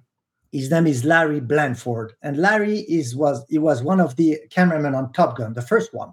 Okay. he was in, in the U.S. Uh, Navy, and he was uh, the cameraman on, in the jets with a sh- with a camera on his shoulder. And and Larry told me, you know, Fred, when you do movie work as an aerial photographer, it's the way you shoot stuff that will translate an emotion to the audience. It's the way you shoot it that is going to tell the story oh, That's right. versus so if you if you if you need a car that goes from the airport and go to the city from right to left on the screen and there's a dialogue in that car the way you're going to shoot it from the air i can make it a dramatic entry i can make it a very slow you know, and steady uh, shot, I can go like a crazy backer. I don't know if you can say that. uh, Yeah. To the car, and and then that will change the emotion of the audience when they're going to see it. It's like whoa, you know. So movie will give way more creative, and that's what I was looking for, and that's how I ended doing that job. And actually, if you're not, if you weren't really good at it too, you can like break, make or break a movie, really. So like, you have to be really good at it, which you obviously you are. You wouldn't be working on the biggest movies in the world. that's what America, you know, is amazing at. It gives chances to people. Like in France, even if you're very good at it, it's very hard to uh, to become, you know, in the top top five or whatever. But in America, they don't really give a shit from where you're coming from. They, if you're good at it, American will embrace it, and you know, really, it, they gave me a chance, and I'm really, you know, grateful for it because, you know, it's here I am, you know. I find that air shots relieve us from the film. They rest us. I find it very resting uh, because the thought of flying through the air gives you a feeling of of, of uh, comfort. Is it? Don't you agree? When you fly through the air, it's comfortable. Yes, um, no, for sure. I think it, it's give you a perspective on the whole scene. So if it works for the film, if if if we want to feel whatever, you guys do it with the with the air shots. I love air shots. I think they're very important to a movie. Like you said, the, what was the most exciting thing we saw on television? O.J. Simpson's truck on the freeway for how long, and the helicopter following him. That is Yeah. probably the most exciting footage I have ever seen on film, because that Yeah. helicopter, he wouldn't leave that van. He took he. So right, am I right? So it's because it's a perspective. Air shots are good. I like. I've never worked in a film with it. Have I? I don't think so. I don't think I've ever worked in a film where we've used an air shot, but they're nice. I like them. So, so I have a question. As a as an aerial cinematographer, do you have an agent? How do people find you? I mean, obviously you built a name Oh, for yourself. got a name. But I mean, do you? I know, but. I know that everybody has agents and stuff. Like, because I, uh, I I deal with them a lot because I produce a lot of movies. So, so do people in your line of work actually have like agents? You know, that you go to an agent to book you, or how do you actually, you know, find So things? some people have agent, but I don't have an agent because I don't like the disconnect. I like to uh, to talk directly to the producers. I like I'm, I'm more involved in that because also my part as a pilot is pretty small compared to the aerial uh, coordinator position that I have. So as an aerial coordinator, I'm involved way early on the uh, on the on the movie itself because they send me the script and I look at the aerial piece and then I'm telling them if it's feasible, not feasible, if what we should add to be more realistic or what we can do to spice it up. So then I put notes and stuff and then I send that back to them and then they rewrite whatever and then they said so there's a back and forth creatively. And then when they're happy about the script they the producer asked me for an aerial budget. I do the aerial budget aircraft crew uh, permits how where you know all that stuff. I put that into a package and i give it to them. And when that's into position then then i will do the uh the, the, the flying myself. So people they know me uh, as an aerial coordinator because they uh, because of, um, of because coming from France, I have a license to fly in Europe and in America and in Canada and in Argentina, in Brazil, in Iceland, or whatever. So they know that. So 65. I wrote down 65 countries you can fly in 65 countries. right. So Did you ever film those wonderful documentaries we see on like Italy, where they went along the entire coast of from Genoa down to Naples? Do you know the film I'm talking No, about? I know the one I'm talking about, but I don't do too much those ones because they're more. Um, it's it's the, the the camera system they're using is like for TV. I'm doing mostly movies because all the equipment that I have is for movie work. Uh, um, you know, but I see I see the one you mean. They're very very pretty. They're beautiful. I love them, and they have their nice music with them. I watch them. I relax. I Yeah. like flying. I don't like flying in a commercial airline because I need to take you both uh, in my helicopter. Here. I don't know where you where are you guys physically. California. Palm Springs, California. Okay, so I'm in, uh, you know, in Los Angeles. So I, you guys, you both should come, and then we'll go, you know, downtown and take you for a little flight. Oh, that I would guarantee you, I could drop a few bombs on some people I don't like. So let's go back to the book. First of all, you Yeah. guys, you can follow Fred on Instagram. He's Fred underscore North. Really easy to find. Lots of stuff on his Instagram about his book. His website is fred-north.com. And um, so the name of the book is Flying Sideways, the story of the world's most famous stunt pilot. It just came out, you guys, I think on October 3rd, I read, right? October 3rd. Yeah, correct. Yeah. Um, yeah. Where do people go? Where can people actually go and get the book? How much is the book and how long is the book?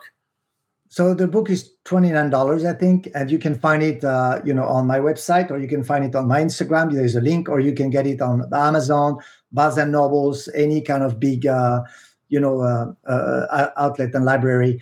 Um, you know, but uh, so there's plenty of places where you can get it. Uh, the the idea behind the book, um, if I can say, there's two reasons.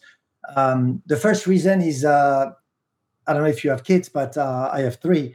And what happened with the kids, uh, they don't really understand who the parents are and how they got to where they are until when they're 15, 16 years old. They understand where you are now, but they have no idea how you did it before. You got there. And my kids, they are 17 and 19 years old, and they're wondering what they're going to do and how they're going to do it. And they're looking for that, that explanation so you know how, how they're going to get there.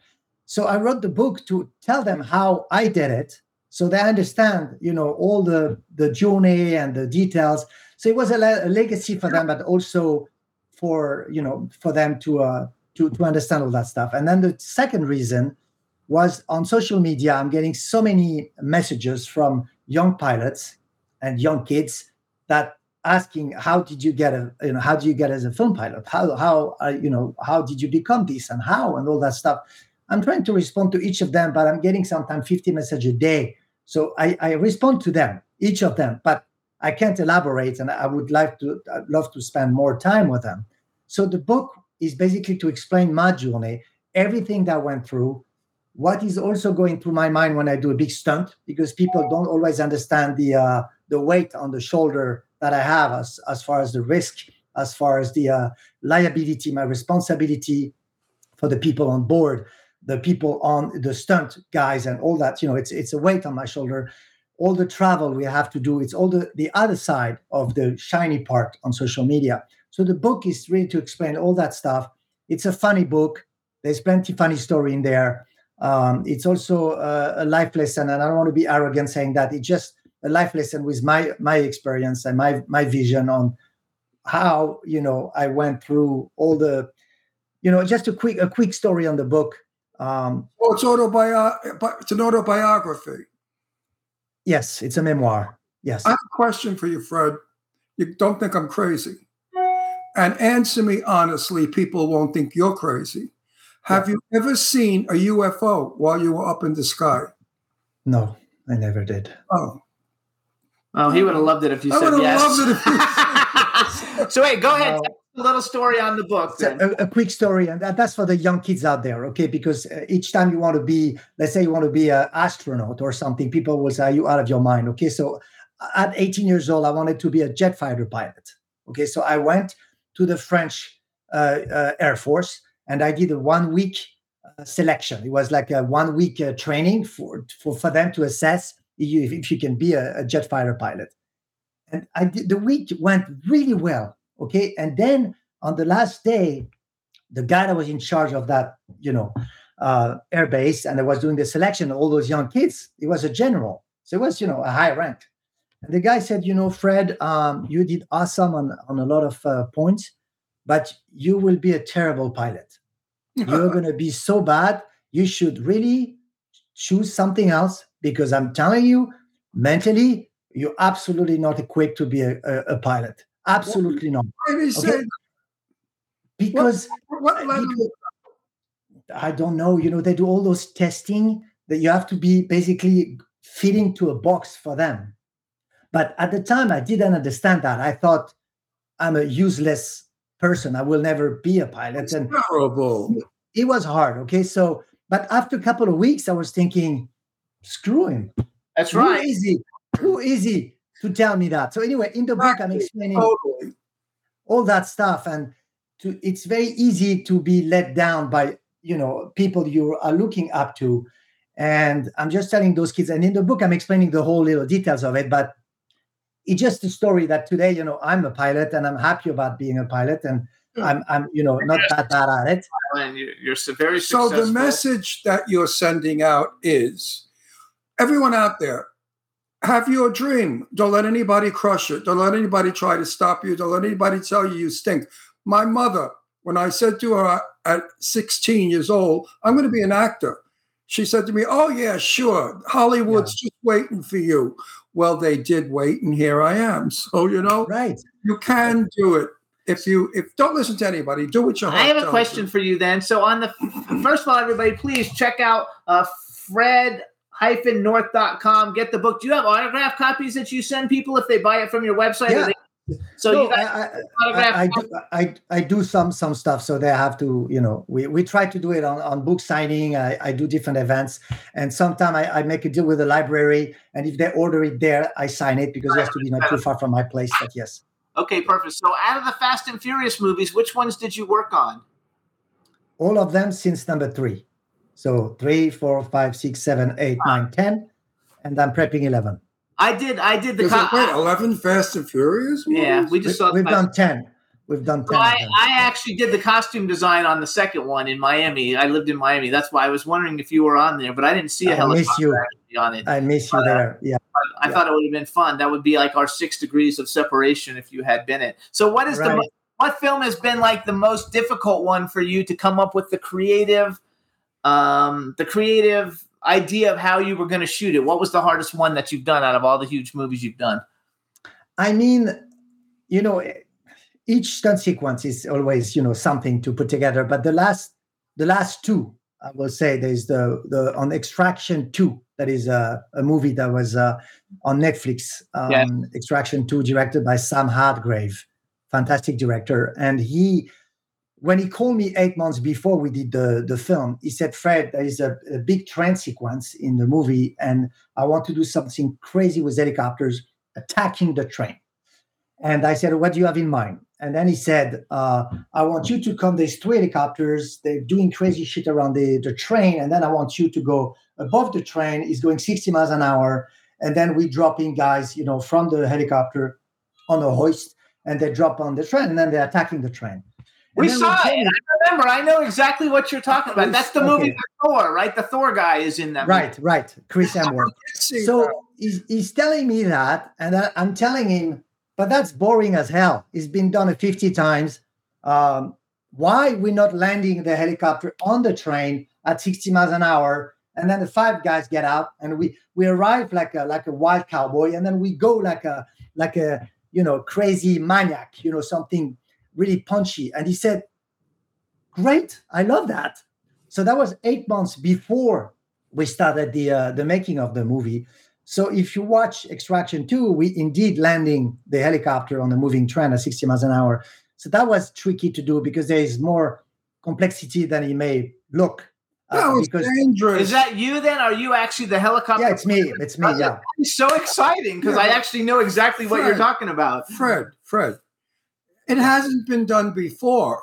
So you don't know what the result could have been. It was a dangerous thing to do because So, that right. couldn't have taken off again if something No, went wrong. right. No, you you're right, but that's why in the book I'm explaining, like I suggesting idea like that, and then after we hang up the phone with Sam, I said, "What's wrong with me? Why am I suggesting that to the guy?" And Right. now, yes, but They, wait, this did is- they pay you extra for that? no, Oh, so I wouldn't No. have done it. no, I would no, no. I, I have to negotiate for you. I would have said to them, "Listen, that's a very outstanding trick, and it's going to cost you more money. Otherwise, I'll drop them from the road." Wait, uh, wait, wait. I'm thinking. Wait, wait. So in Kong Skull Island, because I know there's a lot of helicopters in Kong Skull Island. Are you like, yeah. uh, like are you one of the big, uh, one of the ones carrying all the people? I'm filming all those helicopters with He's the, the Filling all of them because that was a lot of helicopters in the air at the same time. Right, right. There was we had four to a point uh, helicopters, and we had to line them up and everything. But this is more like a choreography. So helicopter air to air is more like a dancing choreography. Right. So the biggest the helicopter is like dancing with a big heavy woman. So you have to manage that piece. You know, uh, no offense to beautiful, you know, heavy woman, but it's a little bit like that. So you know, to, so basically to come back to extraction is eh, I just give ideas because I'm passionate, Ron. You know, I really I'm passionate about the project. I take it personally. I really want to bring something to the audience, and you know, the producer then will. They, those guys are good. You know, they take care of me correctly, and you know, I, I don't. That's why I don't want an agent because I want to keep that creative part. You open. don't need an agent, Fred.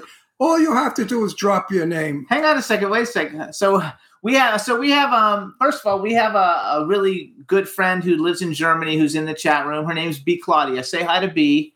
She's already she's already buying the book. She said at the beginning it starts with the word author's note to set the record straight. He used to have a TV show called Set the Set the Record Record Straight, Straight. uh, That's on funny. TV on Cal- in, in LA and Palm Springs, and um, she's already bought the book, and she's like she she loves all the authors because she's also an author. So the fact that you say hi, she like loves it, and she says it's amazing already. She's like, while we're on the air, she like bought it Well, in Germany. I, thi- I think it's going to be a very interesting book, and especially for those young people who are interested in flying, because Yeah. if, if it's educational, if you're going to teach these kids the hard the hardships and the fun, I think it's. I think that that's a fair book, and I suggest that anybody that is interested in doing this definitely should buy his book. But but Ron, it's not even Don't want to fly. I think it's a book that will only increase your education, your knowledge. So at the next cocktail party, you can say, "Oh, by the way, did you know this about a helicopter?" But So I, I'm, in the book, I'm, I was very careful to not be technical. So the book is for anyone. It's more about you know life things and how the journey went that the helicopter itself. It's more what what goes to my mind as a challenge. But it could be anything. It can, uh, you know, for me, it was a helicopter, but it's not a book on helicopter. It's a book of a person and what went through the life to go through things. to get To to, get to where- what you get wanna do. yeah, exactly. So in the chat room, they have a question for you. Since you worked on a Mission Impossible movie, um, and uh, they want to know what did you think about like Tom Cruise? Supposedly he does all his own stunts. Were you doing the helicopter work, filming him doing his own stunts, and how Yeah. how scary is that? Because he's just like a regular guy, like doing crazy ass stunts. you know you have to, you have to understand that nobody can afford to lose Tom Cruise on a on a on an accident or something. Oh no, absolutely. Or whatever, it won't be good for the resume. So you know every, everything we do with them, and and, and any anybody, by a matter of fact, the prep is huge. So we can prep for two months, and uh, TC as we call it, TC is not with us. Okay, so we prep, we prep, we prep, and then when it's when we're ready for him, then he comes in, and then TC start to do his own rehearsal and training, and then we are here to assist, and then we help him achieve the stunt. You know, Well, a That lot- is so a lot- cool. A lot of it's green screen and CGI. You know, a lot of it is technical. It's not actual the actor. People out there, uh, I don't want you to think, you know, they put a green screen behind you and they can make it anywhere in the world. And when they dress you, they have these little dots. No, wait a second. He really does it though, right? Like, like no, when he does it. It, it does it, but dangerous, not the dangerous. yeah, Yeah, yeah. but what Oh. you're saying, Ron, is is what let, oh, look on extraction two, the studio wanted us to put a green screen next to the train. They wanted a static train, and they wanted us to pretend that we're going to be landing on the train like like if we were going at speed. But we said no, and I'll be the first one to fight CG. I don't mind CG if it's adding to the reality of a shot. I do mind CG if we built the whole sequence out, out of CG because fake doesn't replace real stuff. It does not. You you can add a little bit of fake here and there because for entertainment. But to me, you know, we did that that sequence for real. And what does it mean? It means that the, the main character, Chris Hemsworth, the guy from Thor, when he see the helicopter, like five feet from his from his ass, I guarantee you, is is acting properly because the 2.5 is right there. You know what I mean? It's like, whoa, you know, if it's CG, if it's CG and it's like he's supposed to see a helicopter that is not there, it's not gonna shit in his pants, right? Now That's called, act- that's called acting. A good actor can make it look real. But It's I know that different you know. I know that most of the uh, who do No, you- wait. Like on the new Mission Impossible, they showed Tom Cruise doing that motorcycle thing, and I saw him actually do it on a video. No, he does it. He does it. Yeah, yeah, he does it. that's like a like he flies thousands of feet in the air and stuff. It's like real. He really does it. It's not. really does it. Tom Cruise is the only one, though. I don't think other people do that. I think Tom Cruise know is like different I'm than everybody surprised else. No, it's, it's it's been done before. Uh, there's plenty guys uh, done that before. What he has never done before is an actor doing it. Right. There's plenty stunt that did it. And Oh yeah, stunt fact, people do it. Yes, because we know yes, a lot of but an stunt actor. Yeah. I'm surprised that they allow him to do that. I'm He shocked. wants to do it. He's the one that. Yeah, but if he hurts himself, it costs the production a fortune of money if they have to I- shut down until he's well. It's usually his production Right. company anyway. Yeah, I know that, but it, it's he, he's really crazy. I like love that. it. So hang on, we've only got three minutes. So you guys, first of all, this is Fred North. You guys, please follow him on Instagram. He's at Fred underscore North. His website is you. fred-north.com. The name of the book, you can plug it in Google. It'll come up everywhere. It's called Flying Sideways: The Story of the World's Most Famous Stunt Pilot.